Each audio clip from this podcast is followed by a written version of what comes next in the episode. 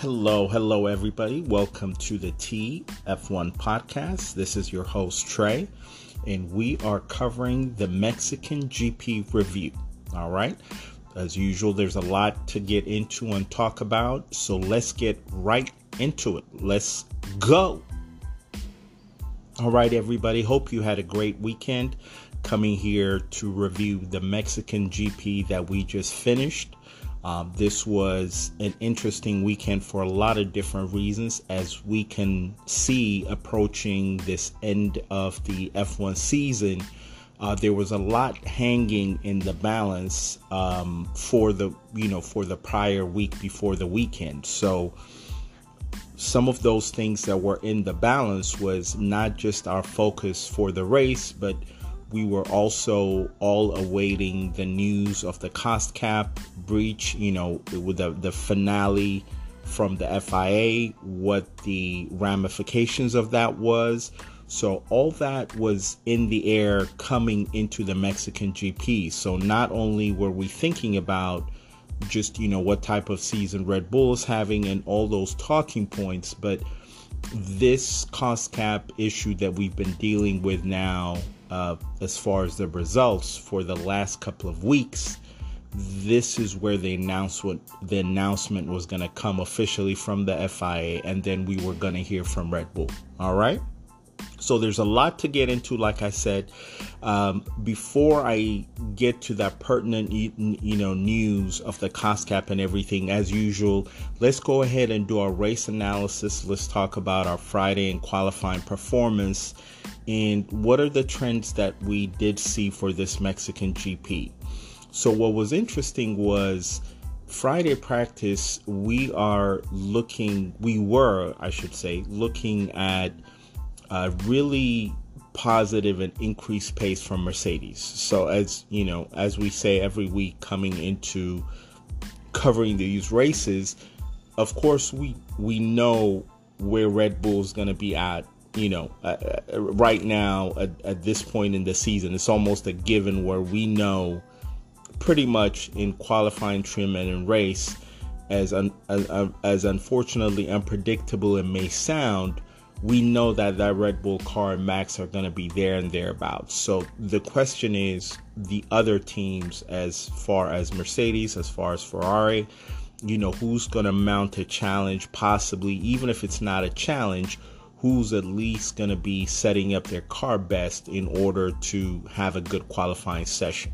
And so going through the qualifying, the, uh, excuse me, the practice sessions between Friday and then the last practice session on Saturday, it was very clear that, you know, Mercedes actually topped two of the practice sessions. So that is really telling you just the hard work and the endless development that Mercedes have have done throughout the season. And of course, you guys remember, it, you know, how far back they were at the beginning of the season. Let's say the first three to four races.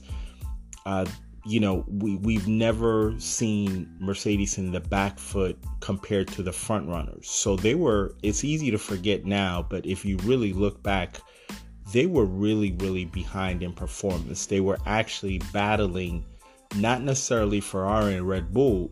To be totally honest, they were battling the midfield. And so they were really trying to uh, battle McLaren and Alpine. So, you know, again, these are words we've never said a Mercedes battling mid, you know, mid-level teams, but that was what the reality was. So, I just needed to mention that to give you a perspective of just how relentless and how hardworking the factory has been to now we are at a point where Mercedes has, you know, you can see clearly pace wise, they have come a long way. So that kind of set the table now. Ferrari did not necessarily have a straightforward uh, practice sessions. You you kind of saw the trend going down, but you were not sure if they were going to uh, recover that on Saturday. So once qualifying came, the what we saw with the timesheets on Friday was really confirmed because Mercedes had an outstanding qualifying. In fact, um, you know, it was an exciting qualifying because you could see towards the end when it's, you know, the third part of qualifying, the final part, uh, between the times that Max set, which was a blistering time, and he jumped on top of the timesheets. Um, then you had a very competitive time set by Lewis Hamilton, and then an even more competitive time set by his teammate Russell. And on the final runs, um, you can actually hear as qualifying was closing out, um, Russell, you know, kind of emotional, really apologizing to the team, not once but several times because he had made a mistake. And you saw the replay; he had actually gone wide. So you know, it's not out of the realm of possibility to say, you know, and he even mentioned that in his uh, in, in, his press conference uh, in in the media pen afterwards, that there was a very real possibility that he could have gained pole without without that little mistake that he did trying to push and going wide.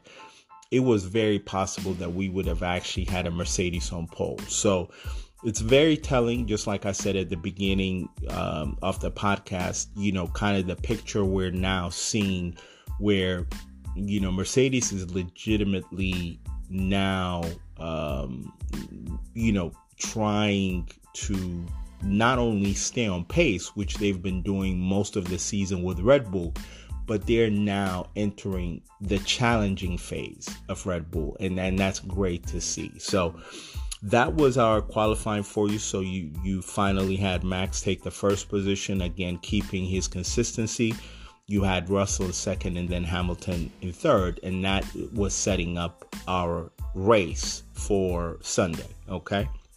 So, inter- interesting grid. Like I said, you saw, you know, for the first time in a while this season, the absence of Ferrari uh, from, you know, the the qualifying top three. They definitely had a hard time this weekend just in general. We'll get all into all that. So once the the race started, you saw yet another, you know, just uh, a trait of Max Verstappen. He was able to aggressively keep his first position, and, and that pretty much set the tone for the race. And then, and the battle up front probably trying to make up for uh, a dismal Saturday eh, because Perez had issues. You know, this is his home race, so of course he's very mo- motivated. And Mexico always has a great atmosphere and a lot of great fans. Uh, of course, he, you know, being from Mexico, obviously he enjoys a lot of good support there. So he was very aggressive at the beginning um, to go ahead and overtake Russell. And then Hamilton also was in a position where he went wide and he made that takeover possible against his teammate against Russell. So at the at the final part of it, you know, you, you could say both Hamilton and uh, Perez were were super aggressive, and I, you know, from what Russell explained, because of the last two races where he's actually had contact that kind of compromised his race. He was he was being a little conservative, especially with his teammate Hamilton. So they were able to jump him and Hamilton, you know, slid into second and then Perez slid into third. And so you had the order jumbled up a little bit. So as the race is going on now, you're starting to see the different strategies at play. And, you know, as the Mercedes drivers talked about, they were really surprised among the front runners. They were, you know, one of the few only ones that were not starting with softs. You know, they they actually had, you know, harder tires than the front runners. So the Red Bulls, um, you know, definitely were starting with soft. So you're going to see that tire strategy play out because it, really played in the hands of Red Bull. They were able to maximize on that pace. Now, Mercedes, you can you can tell definitely had very strong race pace, and you know they were really going through um, going through the race with very consistent. You know they had really consistent pace in order in order to challenge the top runners. So as the different strategies are playing, again, you can see that this was not uh, this was not uh, a strong day for Ferrari because they were, you know, still not in the top three, and then the race pace they were showing was not. They didn't have enough in hand in order to challenge either the Mercedes or Red Bull. You know, so now that Perez has jumped to third, of course, he was trying to maintain that and as you're approaching the different laps, of course, we all understand Mexico is also not an easy track to make passes. So Mercedes had a choice in how they were gonna, if they were gonna keep both drivers, Hamilton and Russell, on the same strategy, or should they make a change to challenge the Red Bulls? Okay. And um, as as the race is going on, one thing that was clear was you can definitely hear Hamilton, and at certain points towards the latter part and middle part of the race, even Russell definitely question: Are we on the right tire? Because especially Russell, he felt like you know what if the strategy can be changed so that they can go into soft they, they can get into soft and of course there's a you know there's a risk there. And the element is do you want to give up your position that you currently have which was P4 for Russell and get him get him in the pits? And then now what you're gonna have to do is you're gonna have to make the the the pass on the field. So it is a risky proposition but you know Russell was under the impression that hey you know the soft tires can give me the benefit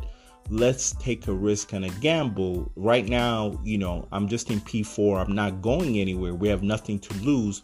Let's go ahead and split the strategy and do that. And, you know, the race engineers uh, definitely did not want to go with that. They wanted to stick with the strategy that they had in hand. So, of course, in retrospect, looking back now, you can kind of say it would have been much better in order to take the gamble and split the strategies and maybe they could have and we don't know for sure obviously. This is one of those things that you realize at the end of the race so we never know for sure but maybe had they possibly done that could they have challenged one of the red bulls? Now it was going to be very hard to do that with max even though lewis hamilton was really keeping up with him. Max with it with his tires had consistent pace and so because they're on the two stop strategy that was Red Bull, they were able to push the first stint quite far. And even after after the race, um, Max talked about he, he really didn't have any major issues. At certain points, he felt like the tire was fading, but outside of that, you know, the tire was really consistent for them. So it was going to be very hard for Hamilton to necessarily um, you know, trouble or challenge Max, even though the Mercedes cars have really improved pace this year. All right. So, you know, that was, you know, some of the racecraft that was happening up front. But as you go down the order, there was a couple of interesting things we're seeing. I've already mentioned the Ferraris absolutely struggled. And um, I'll actually get into you know, after the race, what the, the head of Ferrari, uh, Matteo Binotto, mentioned about what maybe, you know, some of the contributing factors to why they had a, you know, really weak performance. But some of the things we saw was Ricciardo in the McLaren had a fantastic race. And, you know, you talk about gambles, and I mentioned that with the Mercedes strategy. What McLaren did is exactly that that's exactly what they did. What they said was, you know what? We have nothing to lose with with you know the place that Ricciardo was in.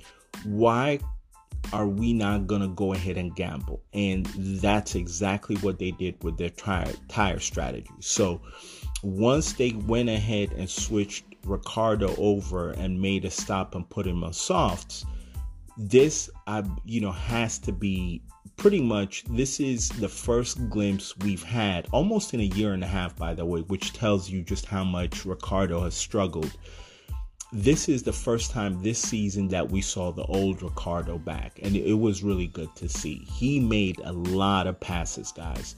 I mean you're talking about he had a very strong drive. The the only kind of negative that he had was uh, for Yuki Tsunoda, this was a really weak race because he did not have good luck. Um, and then when he was having a battle with Yuki, this is Ricciardo, he actually had a really weak move, and, that actually caused a you know collision with Yuki. Now it, it didn't immediately affect both of them, and Ricciardo was actually really lucky because it could have it could have really damaged his car but there was considerable damage to Yuki's car. So Yuki was forced to you know go into the pits and once the mechanics you know had a few seconds they were getting ready to change his nose and as they looked at the damage on the car they decided this was too much of a damage to continue racing. So that definitely happened. Now um, Ricciardo, for what he had done, was given a 10 second penalty. Okay. But the interesting thing was that his pace was so strong that even with a 10 second penalty, he was able to overcome that. So ricciardo actually ended up coming in eighth and he made up at least, you know, five, six different positions. And like I said, you saw him make pass after pass. This was a glimpse of the old ricciardo And so that was great to see. Um, another driver who really had a very strong weekend was Bottas in that Alfa Romeo. And, you know, th- that team has, for the most part of the season, you know, they had a strong start and then they really kind of faded away. So, from the very first practice sessions on Friday, you could just tell that recent, you know, advances that the team had brought to the car is really working Bottas had a very strong. Uh, he had a strong qualifying. He had a strong race, so you can definitely tell uh, this was one of their strongest races of the year. And like I said, Bottas did an outstanding job. So you you just saw that playing out. Now, just going back to Ferrari, I mentioned to you guys, and, and I'll get to the race results, but you know they definitely uh, they had a very tough weekend in Mexico. One of the things that was mentioned uh, by their leader was because uh, you know this altitude in Mexico, we really have to pay attention to that. And I had also had this discussion uh, with one of my F1 friends. They were asking me how does it affect how does it affect the engines of these F1 cars? Now it has a big, big effect, guys. So with the turbochargers and everything, the Mexican altitude and those and those races, excuse me, that have altitude, they always affect the cars. So essentially what Ferrari had to do because there was another high altitude race, and I believe this was Austria, if you remember, where Carlos Sainz engine was literally on fire. That was a really, really big fire that they had. Um, this was early part of the season. So, you know, with altitude, it can it can really hamper these turbos, and we know the damage that that race caused. That that caused the DNF. So, in order for that not to happen, Ferrari, which among the top runners, they they have, uh, from what I understand, some of the smaller turbos compared to um, Honda and Mercedes. So what they did was they turned it down a little bit um, in order for you know to avoid any malfunctions or anything like that.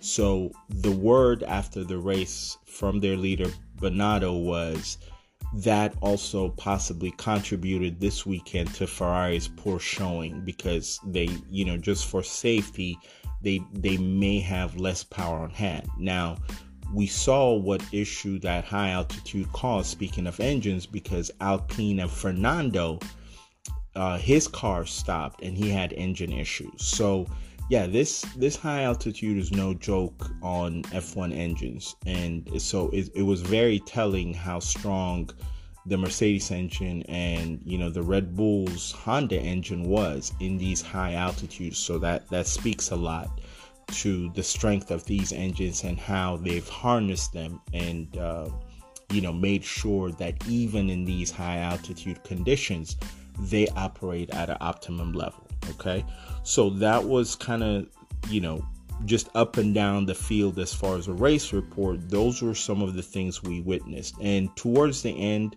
you know, like I said, as race fans, you you possibly wanted a challenge, at least from Mercedes, to some of the Red Bull drivers, either a Perez. Like I said, it was it was kind of difficult to mount a challenge on Max from Hamilton's point of view, but you wanted to see a challenge. But the strategy uh, that Mercedes had chosen um, did not necessarily allow for that. And like I said, the drivers were on the radio with their team, um, and of course, after the race, I think you know even Toto Wolff, the head of Mercedes, said we possibly could have been on a better strategy. But again, you, are saying this in hindsight.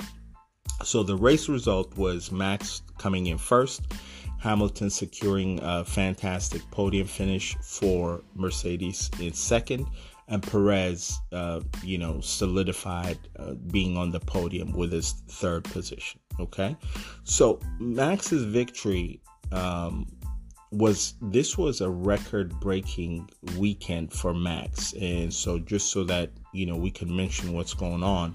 So Max secured his 14th victory this weekend. Now that means he has broken, you know, the all-time point differential, you know, ma- the max points that an F1 driver has. So this is a pretty big record and you know, just goes to show you again what type what type of season Max is having, pretty much in a dominating fashion, what type of season Red Bull is having. So he broke that total points record. Now, keep in mind, he's broken the record, but the season's not over. Um, there's still, you know, races to go. So he's going to add on top of the, uh, the tally. So the record he broke was the one that Hamilton uh, used to have, and that was from the 2019 season. Hamilton had a total of four, 413 points. Max currently has broken the record after the Mexico GP with 416 points. You know, so you know, kudos to him and the team. Again, this just indicates just what type of season uh, these guys are having. Okay, so sticking with Red Bull, um, of course, you know, not only are we talking about uh, the record breaking um, season that they're having, but I alluded to at the beginning of the podcast. Um, even with the victory they're sharing, of course, there's a lot of anticipation, a um, lot of nervousness, and a lot of drama surrounding the team uh, for different reasons. One being the cost cap, but but the other, which was you know, I don't, it wasn't a factor or it wasn't a news item that I think any of us were, uh, were expecting, but it was made clear after the race that uh, Sky TV did not have access to the Red Bull team. So, you know, Sky TV, of course, it, as you guys who watch F1 know, you know, they're the main uh, presenters. They have the contract for F1. So they typically will always uh, break away and talk to Christian Horner, the head of the team, and you know also speak to Max and and Perez and the other drivers. You know they they have direct access to them. Well, this weekend, apparently that access was cut off because Max apparently was not happy with some of the comments that have been made by one of the hosts of Sky TV. My understanding is it's Ted Kravitz. Um, so just you know, again, I mean, I mean, it's pretty. Um, what are the words? it's just pretty strange that you would expect a whole team and a driver, um, because they felt a way to cut off access to a journalist. Um, yeah, I, there's not a whole lot more I want to add to that. It, again, it, it's just really unexpected to put you know pull a drastic move like that where you know you're not even giving uh, the journalists and the team access. So that definitely happened in the mexican gp my understanding is it will go back to business as usual as far as sky tv and red bull are concerned at the next race in brazil. So just file that under strange. It's a little bit weird but that did happen so i'm definitely reporting it to you guys and we'll go from there. So the other, uh, obviously, you know, major major news that I alluded to, of course, was this cost cap saga. Uh, the Red Red Bull team, you know, breaching the cost cap. Uh, we were supposed to hear the results and what the punishment was uh, during the USGP, as I mentioned to you guys with the passing of the Red Bull founder Dietrich, that was postponed. So we now finally have um, what the exact amount was that the Red Bull team uh, breached the cost cap and also what the official punishment was, which is um, there's a term for it. It's basically an accepted breach agreement, is how the FIA termed it, um, which is interesting by itself, and we'll get to that. So, the amount that Red Bull had officially passed or breached the cost cap was almost by 2 million pounds. If you want to be specific, it was 1.86 million pounds, which is quite a lot of money. Okay, so that's you know uh, the first thing we want to mention. And so you know for weeks there had been comments from the leadership of red bull that they do not have any cost cap breach and that that news was not accurate. So we now as a team when you have accepted that put up your hands and you sign an agreement of of you know accepting punishment you have now basically put up your hands and said, yes, we accept that there is a cost cap breach. So that was interesting to note, like I said, because Christian Horner for weeks told journalists there is no cost cap that Red Bull has breached. Uh, so that's the first thing. Now, so when it comes, you know, the next natural question was so what is the official punishment that we have, we as in the public and the journalists and, you know, F1 fans we have been waiting to hear what is the FIA, um, what are the punishments that they're going to put down. So the punishment was on the financial side. They are, um, as a team, have to pay six million pounds. Okay, that's on the financial side. Uh, that payment actually has to be made, and I learned this today. That payment from the team to the FIA has to be made within the next 30 days. Okay, so that's point number one.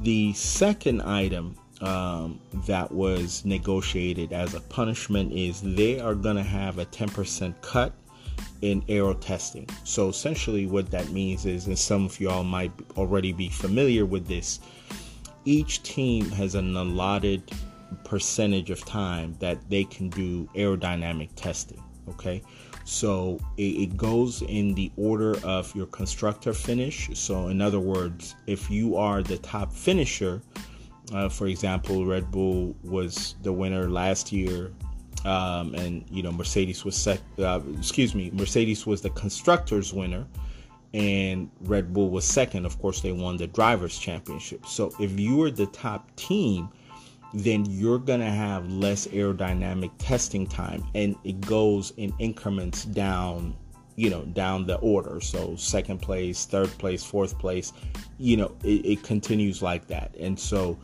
the reason that was done of course is if you are the most successful team it is to give the less successful teams more aerodynamic time you know so just to, to kind of make it more fair now, a recent example of how that aerodynamic testing time has been really beneficial is when Ferrari had um, they pretty ha- they had their really tough seasons where they were finishing in the middle of the order.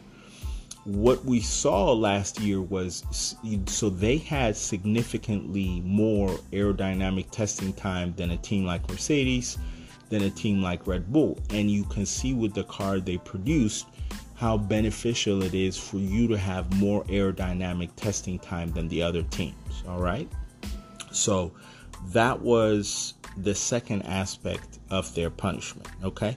Now, there has been really fierce debate and reaction from the other teams um, who have felt like this is not a just punishment, especially for what Red Bull has gained. If you think about it, they have, you know, this cost cap, of course, goes back to last year. So, you know, you look at the car Red Bull has produced uh, that has won them a Drivers' World Championship, that has won them a Constructors' World Championship. you know, one has to ask themselves, okay, well, if if Ferrari and Mercedes had spent that extra money, where would their car be right now? You know, what kind of sacrifices did they have to make in order to make sure they didn't breach the cost cap? And as far as you know, the, the cost cap breach, the only team to have done that, you know, from a physical point of view was Red Bull. Now, Aston Martin, let's keep in mind, they had a different kind of cost cap breach. Theirs was procedural, which was different from Red Bull's breach and they were giving a they were excuse me given a fine of 394,000 pounds. But again you got to keep in mind procedural is different than an actual cost cap breach. So the only team out of the entire field that failed that cap by the definition was Red Bull. And so you know again, the reaction was very strong and very swift from the other teams. Most teams did not think that this was a viable punishment in order uh, to satisfy how the the rules were broken by Red Bull. Okay, now, uh, and I'll say this to to kind of um, finalize the the the podcast and also this uh, the aspect of the cost cap breach something that i had not learned um, and that has not been publicized widely but that has possibly come out. And again you know this is not from official channels but from very well respected journalists that do have sources. One of the issues that teams are pretty upset about is that during this procedure and going back and forth with the FIA as far as what the punishment is going to be. Now, keep in mind, guys, that is actually not illegal. That is built into the um, rules for cost cap that they come up with. If you're given a punishment, there can be dialogue with the FIA, you know, in order for you to accept it and put suggestions forward. Now, what I've learned is the original amount of aerodynamic testing uh, reduction they were going to get was actually different f- uh, from the 10% that has been made official. And apparently, Red Bull, when they first, you know, received um, the, the terms of the punishment they were going to get that they had to accept, they actually, as a representative, sent Adrian Newey, who's, by the way, the, the top technical uh, officer of Red Bull. He's, uh, you know, as most of you guys know, very renowned aerodynamic, uh, you know, uh, engineer. You can actually make the argument possibly one of the best Formula One has ever had. And, you, you know, if you needed any proof, you can just look at this year's car. So, and again, you know, this is the word coming from sources. This is not from official sources, so I'll, I'll um, put that out there. It was noted that Edward Newey was actually sent to speak to the FI delegates and, and say, uh, not say, uh, I guess let me use a different word, mention to them how how badly the the first original aerodynamic um, you know percentage they were going to get how badly it was going to affect them and that may have caused the FIA to change it to 10%. Now, if, if this is true, boy, you know, this is something that has to change because imagine if you have at your disposal the best aerodynamic person you know, currently in F1, and, and keep in mind, you know, there's a lot of brilliant aerodynamic engineers. There's just a lot of brilliant engineers in general in Formula One. But if a team so happens to have the most brilliant one, and you know, you send them to negotiate the aerodynamic terms, I mean, we can all imagine how convincing he's going to be. So, the fact that you're allowed to do that, I think they're going to have to revisit that. And, you know, I don't know what changes are going to come, but so that you know was one of the things that happened in the background before um, we heard the official terms of what came out. So just wanted to put that out there for you guys. As you well know, when I do this podcast, I you know really make an effort not just to give you guys an race uh, race analysis, but to actually go deep into you know what happens in the paddock, even though all of us are not physically there, just to know the ins and outs of what is happening uh, from you know uh, aspects of people who have very connected sources within the team. So yeah, so that is you know that finally puts an end on the cost you know cop uh, breach. as, uh, you know, as I mentioned at the beginning, there's a lot of people unhappy with that, but at this point, there's really not, you know, once the terms of the punishment have, you know, been said and accepted, there's nothing anybody else can do, unfortunately. So we move on to the next race, but this brings us to the conclusion of the Mexican GP review. As always, I want to appreciate each and every one of you listening from every part of the globe. Please always feel free, if you need to, to check out the TF1 Podcast Twitter page. And I will catch up with you guys soon. Stay safe. Thank you. Bye.